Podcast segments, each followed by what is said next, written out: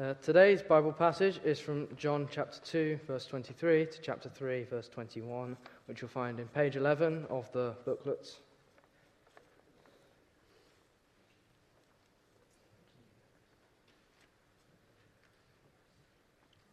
Now, while he was in Jerusalem at the Passover feast, many people saw the miraculous signs he was doing and believed in his name.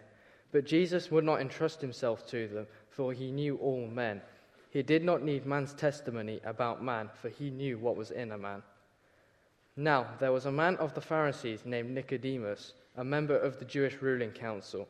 He came to Jesus at night and said, Rabbi, we know you are a teacher who has come from God, for no one could perform the miraculous signs you are doing if God were not with him. In reply, Jesus declared, I tell you the truth. No one can see the kingdom of God unless he is born again. How can a man be born when he is old? Nicodemus asked. Surely he cannot enter a second time into his mother's womb to be born. Jesus answered, I tell you the truth. No one can enter the kingdom of God unless he is born of water and the Spirit. Flesh gives birth to flesh, but the Spirit gives birth to spirit. You should not be surprised at my saying, You must be born again. The wind blows wherever it pleases. You hear its sound, but you cannot tell where it comes from or where it is going.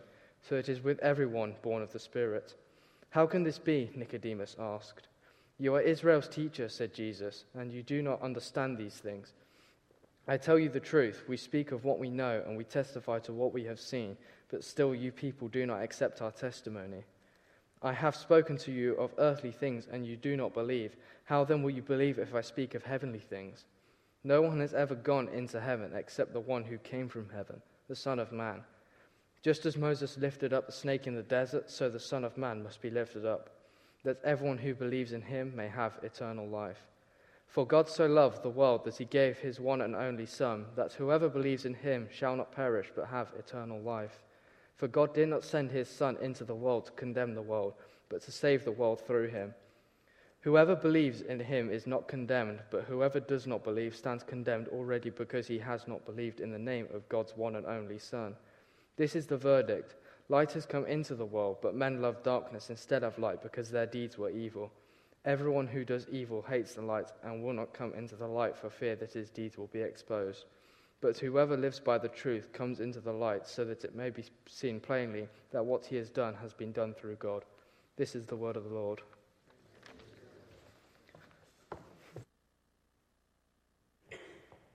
Well, thanks very much, Ollie, for reading, and uh, a very warm welcome to you. My name is Rob. I'm the minister here at St. Mary's. If um, this is your very first time, uh, a particular welcome to you. It's great to have you join us. Uh, and uh, it'd be a great help if you could keep that passage open as we're going to think a bit more about it. But before we do, uh, we've got a short video clip.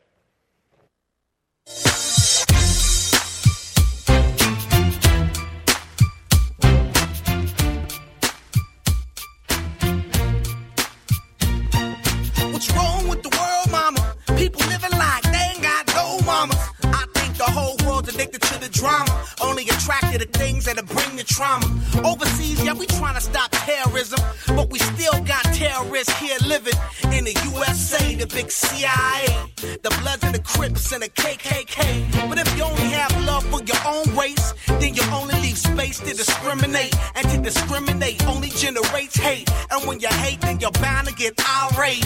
Yeah, madness is what you demonstrate, and that's exactly how anger works and operates. Man, you gotta have love just to set it straight. Take control of your mind and meditate. Let your soul gravitate to the love, y'all, y'all. People killing, people dying, children hurt, practice what you preach, and what you turn the other cheek. Father, Father,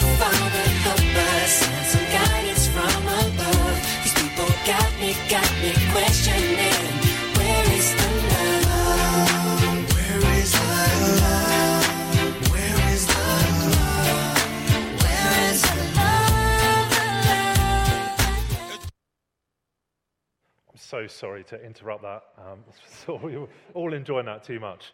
Uh, but uh, that question that uh, runs right through that song where is the love? I'm sure it's a question we all ask ourselves often as we open up the web page and we're greeted with images of bombed out Mariupol. We think to ourselves, where's the compassion? where's the love? Or as we see people take verbal chunks out of one another on Twitter, and we think to ourselves, why can't people treat each other better? Where is the love?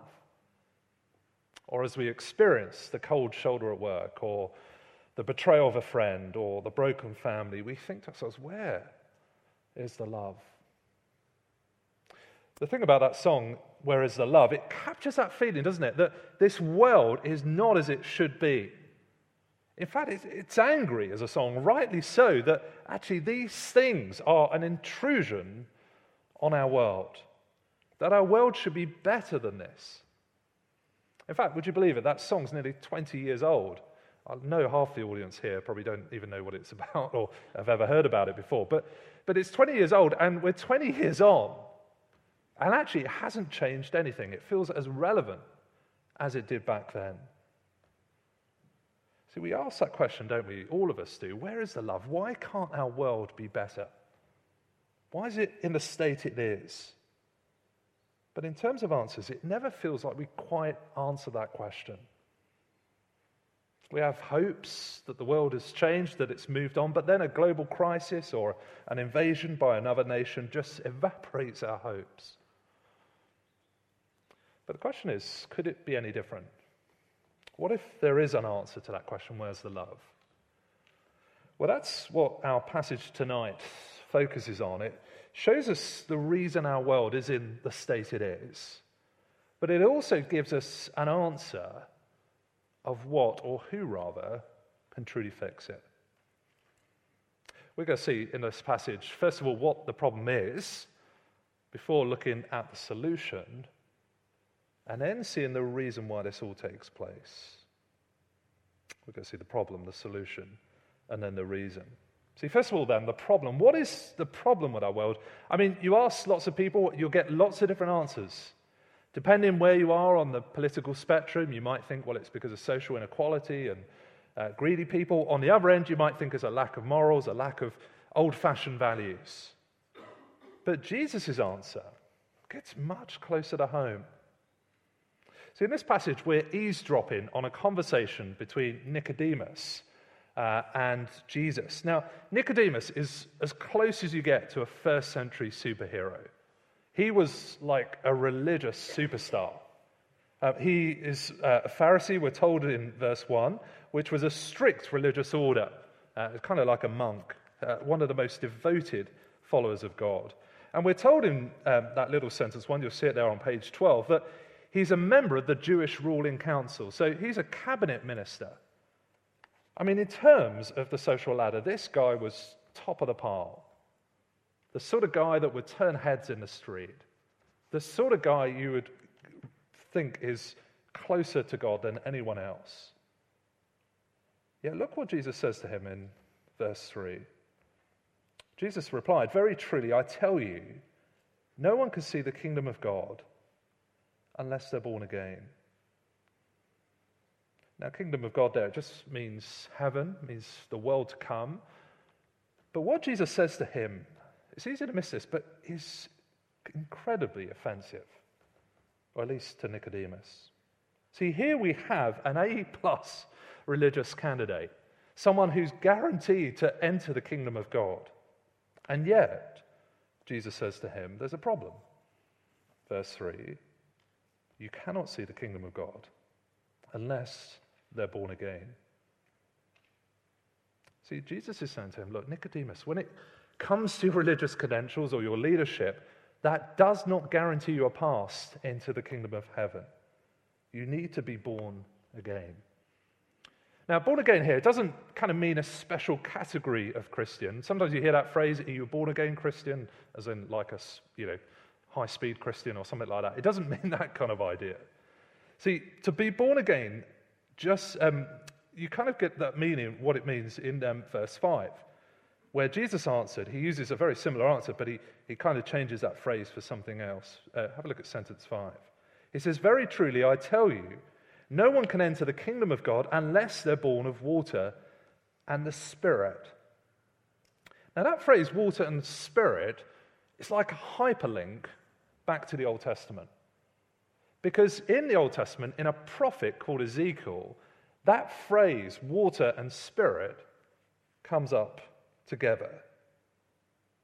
Now, Ezekiel is speaking to a time where the people are at rock bottom. The people find themselves invaded by another nation, they're driven out, and they're held captive in this other nation. And the people are asking themselves, What's gone wrong? Why are we here? Where's the love? And God gives this answer. When the people of Israel were living in their own land, they defiled it by their conduct and their actions. So I poured out my wrath on them because they had shed blood in the land and because they had defiled it with their idols. See, the people are asking themselves, why is our world like this? And God's answer, it's you. See, the problem is not out there. It's not that you've not done enough military spending. It's not that you've not had good enough uh, defense policies. The problem is with you and God. The problem is much closer to home. But in a wonderful turn of events, God makes an incredible promise. Uh, see, despite all they've done against God, he goes on to say this I will take you out of the nations, I will gather you from all the countries and bring you back into your own land. I will sprinkle clean water on you, and you will be clean. Notice the hyperlink here. I will cleanse you from your impurities and from all your idols, and I will give you a new heart and put a new spirit in you the water and the spirit. God will change his people. Now, notice the repeated phrase there I will do it. I will do it. I will do it. I will wash you. I will give you a new spirit. See, God says the problem is so big, it's a problem you cannot solve yourselves, that only me stepping in, rolling up my sleeves, and solving it will change your situation. See, the problem runs so deep that the people are completely helpless, other than God acting. And Jesus says to Nicodemus, You should have got that. I mean, Nicodemus was teaching the Old Testament day in, day out. He should have got this very first lesson that actually people cannot save themselves, they need God to act. See, Nicodemus' problem isn't that he's pretty much okay, but he occasionally stuffs up. It's not that he's kind of 80% there and just needs a little top up. See, his problem is that his heart is completely broken. It is turned away from its creator. See, so often we think, don't we, that our problem, our greatest problem, is horizontal.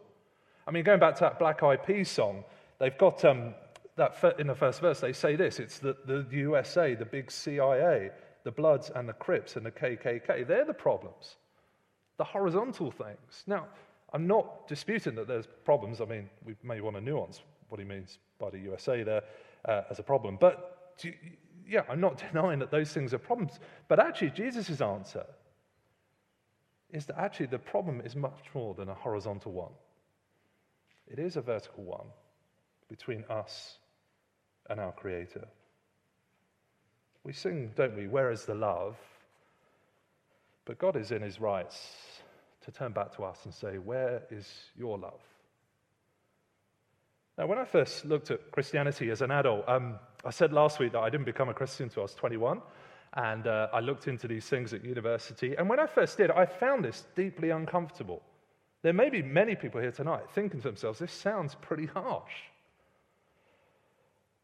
I used to think that there were problems with the world, but I was so used to blaming others, people who would think differently than me. And I would gather around me a group of friends who would just agree with me all the time. But do you know what? As I looked at the Bible, this was the first place I felt was honest with me. To not say the problem's out there all the time, but the problem's in here. And to be honest, as hard as that was, I, if I was honest, found it to be true.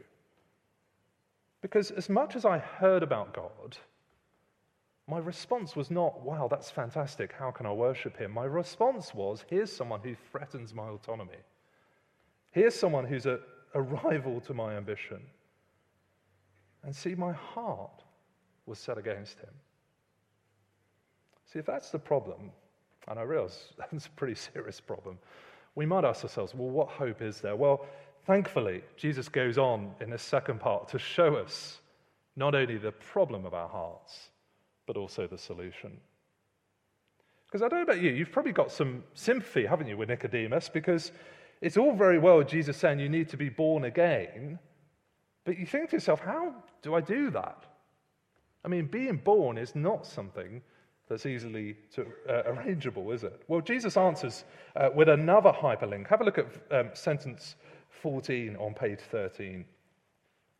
Jesus says this to Nicodemus just as Moses lifted up the snake in the wilderness, so the Son of Man must be lifted up, that everyone who believes in him may have eternal life in him. Now, this is another hyperlink, and it goes back to a very peculiar moment in Israel's history. Uh, Israel, at this point, um, are wandering around in the desert. They've came out of uh, slavery, and they're wandering around, and uh, things have gone wrong because their supplies have run out. They're down to the last kind of ham sandwich in the picnic. The water bottles are empty. And they start groaning against God. And here's what they say They spoke against God and Moses and said, Why have you brought us out into Egypt to die in the wilderness? There's no bread, there's no water. We detest this miserable food. But then look what God does. Then the Lord sent venomous snakes against them. They bit the people, and many Israelites died. I don't know if you saw um, David Attenborough's thing with the um, Planet Earth 2, with the iguana and the snakes. If you've got a phobia of snakes, do not watch it. Uh, even if you haven't, you, probably will do after seeing it.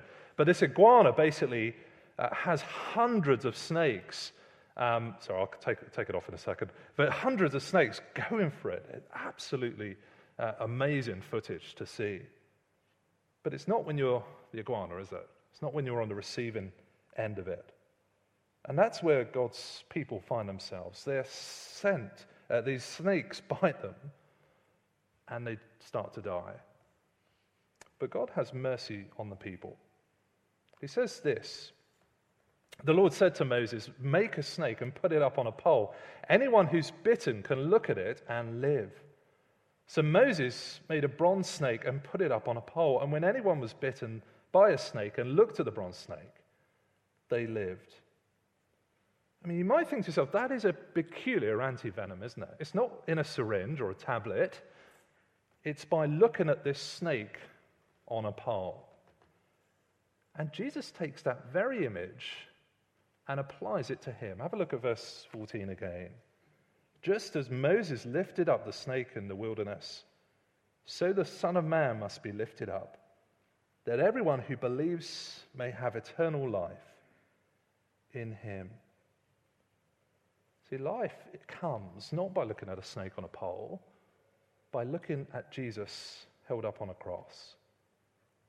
Now, it's not that the snake was particularly magic or anything like that, but it, it symbolized uh, the people's belief in God's promise to show mercy.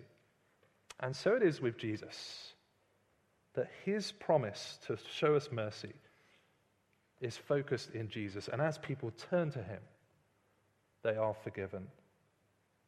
Now, what's this got to do with Nicodemus' question? How do we be born again? Well, this is the answer, isn't it? It shows us that the answer is not found in us. It's not found in us striving to be better, trying to tick the religious uh, checklist. See, the answer to that question, how can you be born again, is you can't. You're in a hole that you can't get out of. You're just like, you're just like the people uh, cursed by the snakes, unable to save themselves. But the wonderful thing is, God hasn't left us in that situation because He sent His Son. See, we are like the iguana, we face a predicament so big, but God gives us His Son that we may be forgiven, that we may be granted life. Now, it took a long time for me to get this as a Christian. I, I looked at the Bible for a good couple of years before I got this because I assumed that being a Christian was about trying to do the right thing, trying to commit to a church, trying to be a bit kinder to people. And of course, they're all good things. But as I looked at the Bible, I saw that actually I was spiritually bankrupt, that I could do nothing myself. See, I was so out of sync with my Creator. The problem ran so deep that no amount of religion or church could change that. But then, people showed me that God had done it for me that God had sent his son, and my job was not to seek to achieve what I should just take and believe. Now, we might ask ourselves the question okay, that's the problem, that's the solution, but why should I be bothered by that? I mean, life's going along pretty merrily. Why should this change me? Well, thirdly and finally, we see the reason for this, and uh, this third point is much shorter. See, the passage finishes us uh, by showing us why this matters so much. See, sentence 16 onwards is a comment from John, the author. And um, it's a bit like those slow motion action replays in sports matches where um, it shows us the moment in all different angles. And that's what John's doing it here. He's showing us what Jesus has said and why it matters so much. And verse 16 is probably the candidate for the most famous verse in the Bible.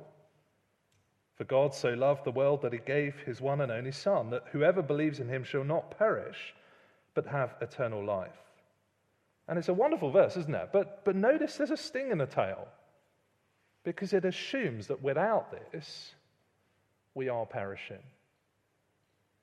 Now, today's Mother's Day, and I'm sure lots of mothers will be bought lots of flowers. But the thing is about flowers, we know they look wonderful, don't they, for a day or two or three. But sooner or later, they're going to be put in the garden waste. They wilt, they start to smell, and they're thrown out within a week.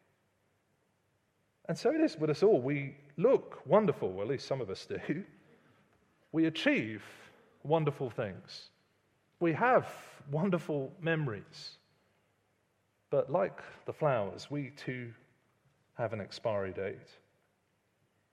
But the perishing here has an even deeper meaning. See, look at verse 18. It uses this word, uh, con- condemned. Whoever believes in him is not condemned, but whoever does not believe stands condemned already, because they have not believed in the name of God's one and only Son.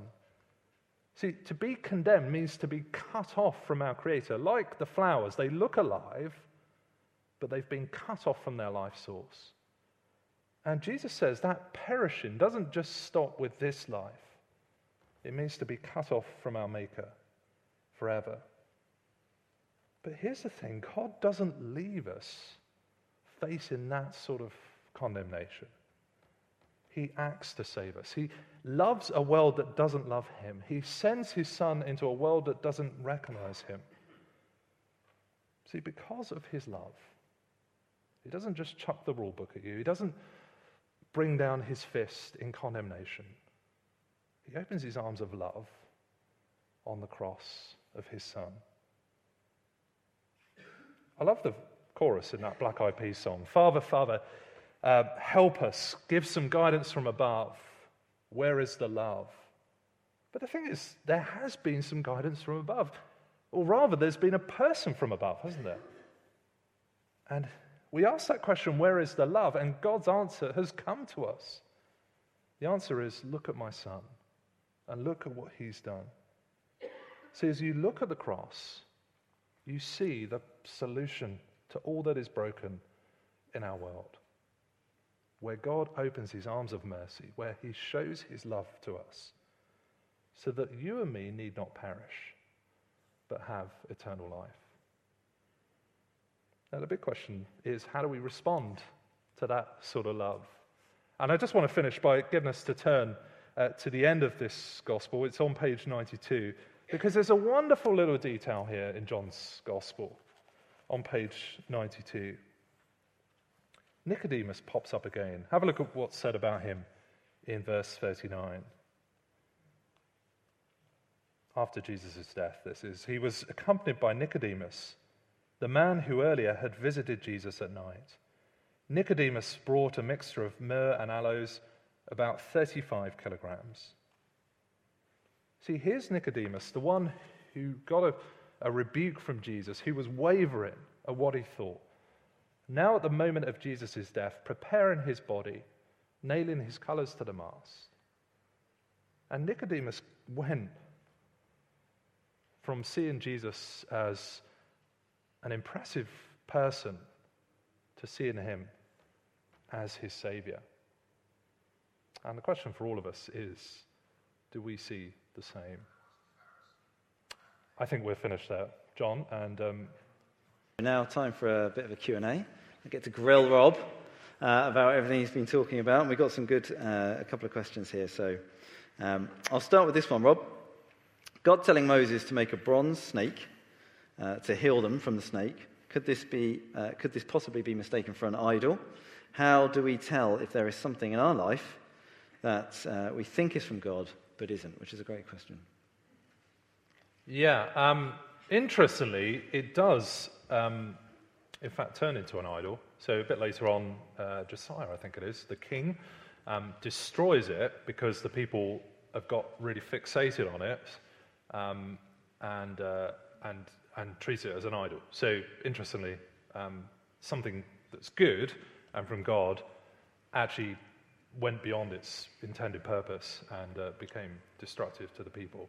So um, uh, someone could tell me where that's found, but uh, you can look that up uh, to read a bit more. Um, how do we tell if something is uh, mistaken for an idol? Um, I'm not quite sure, unless you can help me out, John. I'm not quite sure what we, what the question's getting at there, but. I suppose, um, you know, I would imagine it is in those moments when you look to life and you're like, okay, like, God, what are you telling me here? Mm-hmm. Or there's something that you feel is really important. Um, but it's how do, how do you tell whether that's something from God or not from God? I mean, feel free anyone to shout out. no, do you think fine. that's wrong? That's fine. I, yeah, think, that... um, I think the thing I'd say about that is uh, yeah, I don't know what I would say about that. Come and talk to me afterwards. Sorry, I'm not sure I get the question. I don't want to give it a go without no. messing up. So, okay, yeah, I can't think how I could put that better. No, that's fine. That's fine. Everything's yeah. from God. Everything's um, to be received with thanksgiving. I mean, I, I, um, I suppose yeah. fundamentally saying look to the cross and look to the gospel message yes. is always the most important thing. So then, if there's something in your life that you feel is important, and maybe God's put this like it's been a, a, a, period of suffering, but you feel like, oh, actually, to come out the other side of this, I need to. This is what God's asking me to look yeah, at, yeah, to yeah. focus on. But it's actually if that's in conflict in any way with that, with the, this message, yes, then yeah, that yes. would be. Yes, that's very helpful. Thank you, John. Thank you. Um, Come and speak to me afterwards if you've asked that question, because uh, I'm. Yeah, so a, a, couple of questions on a similar theme here. In fact, a few on a similar theme, which are great questions. God telling Mo- oh, sorry, no, that's the one I just did. Um, I know in my head that I'm born again um, as a Christian, but it doesn't sometimes feel like that. So, how can I feel more what I know to be true? How can I feel more what I know to be true? Mm. Yeah, and I, I really sympathize with that because it feels, it feels like nothing's actually happened. We've not been zapped. None of us walk around with a halo on our heads. Uh, we can't tell that we've been changed um, in that sense. Um, but then there are a lot of things that change us. Um, I was just thinking about the vaccine. Um, I didn't do anything to contribute to the vaccine. I didn't do any research. I didn't pay for it in, in, at all. Um, the, the, most I did was rolled up my sleeve and um, sat there for 15 minutes afterwards and didn't faint. Um, you know, that's pretty much it. All I did was accepting this thing was going to help me, and uh, having just had COVID, I can tell you it does. Uh, but um, do you get the kind of image? It's not that actually the work hasn't been done by me. My job is just to, to receive it. But it has changed in a small way um, my life um, for the better. And I guess it's that sort of sense, actually, there can be things that happen in history that actually have um, implications uh, for us that change us, even though um, we may not feel that um, constantly. Uh, the other thing to say is, I think, um, read on in John's gospel because Jesus doesn't just say there's this sort of truth over here and then there's you over here. Actually, he talks about his spirit uh, being with us and he talks about him by his spirit being with us and uh, talks about what it means to, to live life uh, in Christ as well. So um, I won't say much more now, but it's w- well worth looking through John's Gospel because Jesus says to his disciples, I won't leave you as orphans, and uh, shows them what it means to, to walk with him as well. Great. Okay. And then, yeah, I guess on a similar theme, what does it look like to be looking at Jesus?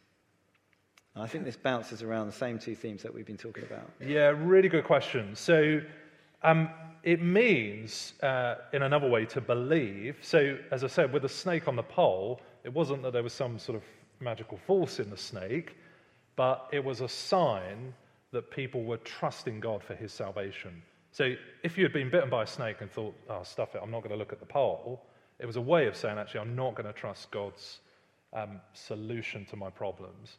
Uh, and when we look at Jesus, it's, it's like that. It's not, um, we, we, are, we are acknowledging and trusting that God's um, provision of his son is enough uh, to save us. So that's what we're doing when we're looking at Jesus. Um, do you want me to say more on that? No, I think I actually answered the Moses poll question as well, to be honest. Okay. Yeah, brilliant. But it's Um, worth just saying, uh, looking at Jesus isn't just, okay, I looked at him, now I'm going to crack on my life. There's a sense in which actually belief is everyday belief, it's growing belief. And again, John's gospel shows us what true lasting belief looks like. And it gets quite uncomfortable in places. Yeah. Yeah.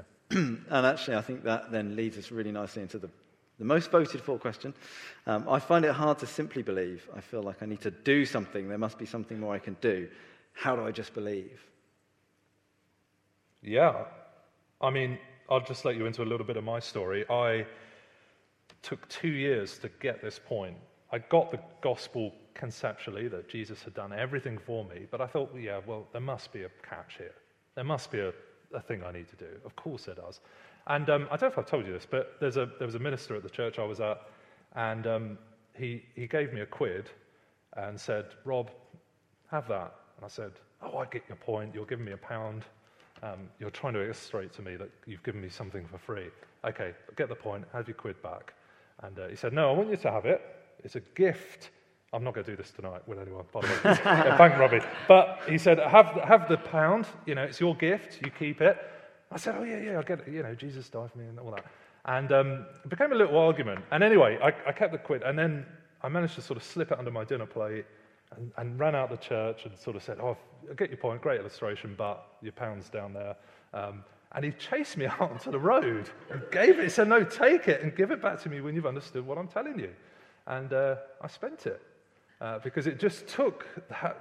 It was so difficult to, con- to conceive that actually someone would have done something for me like that. And um, I do get that it is hard to simply believe. Now, belief isn't simple. It's not that we, belief doesn't mean just we assent to some truths and then carry on with our lives. Belief's hard, and Jesus shows us through this gospel. We're going to see over the next couple of weeks that, uh, what belief looks like. Um, but belief um, is about trusting what Jesus has done, full stop. Um, it is possible to be very religious and to deny Jesus. Uh, because if we think we can do it ourselves, that is another way of saying to God, actually, I don't want the solution you've sent me. Um, so, actually, to, yeah, I think, I'll, I think I that's think, probably yeah. enough. And we still we see, I guess we see that in Nicodemus, don't we? In what way? Well, just in that he's extra, like you say, he's, what did you call him? The Superman of the religious world. And Yeah, yeah. It's God's right in front of him, and he doesn't, he doesn't realize. Exactly, yeah, yeah, yeah. yeah, Great. brilliant. Thanks, Rob. Off the hook. Go- Thanks, Rob.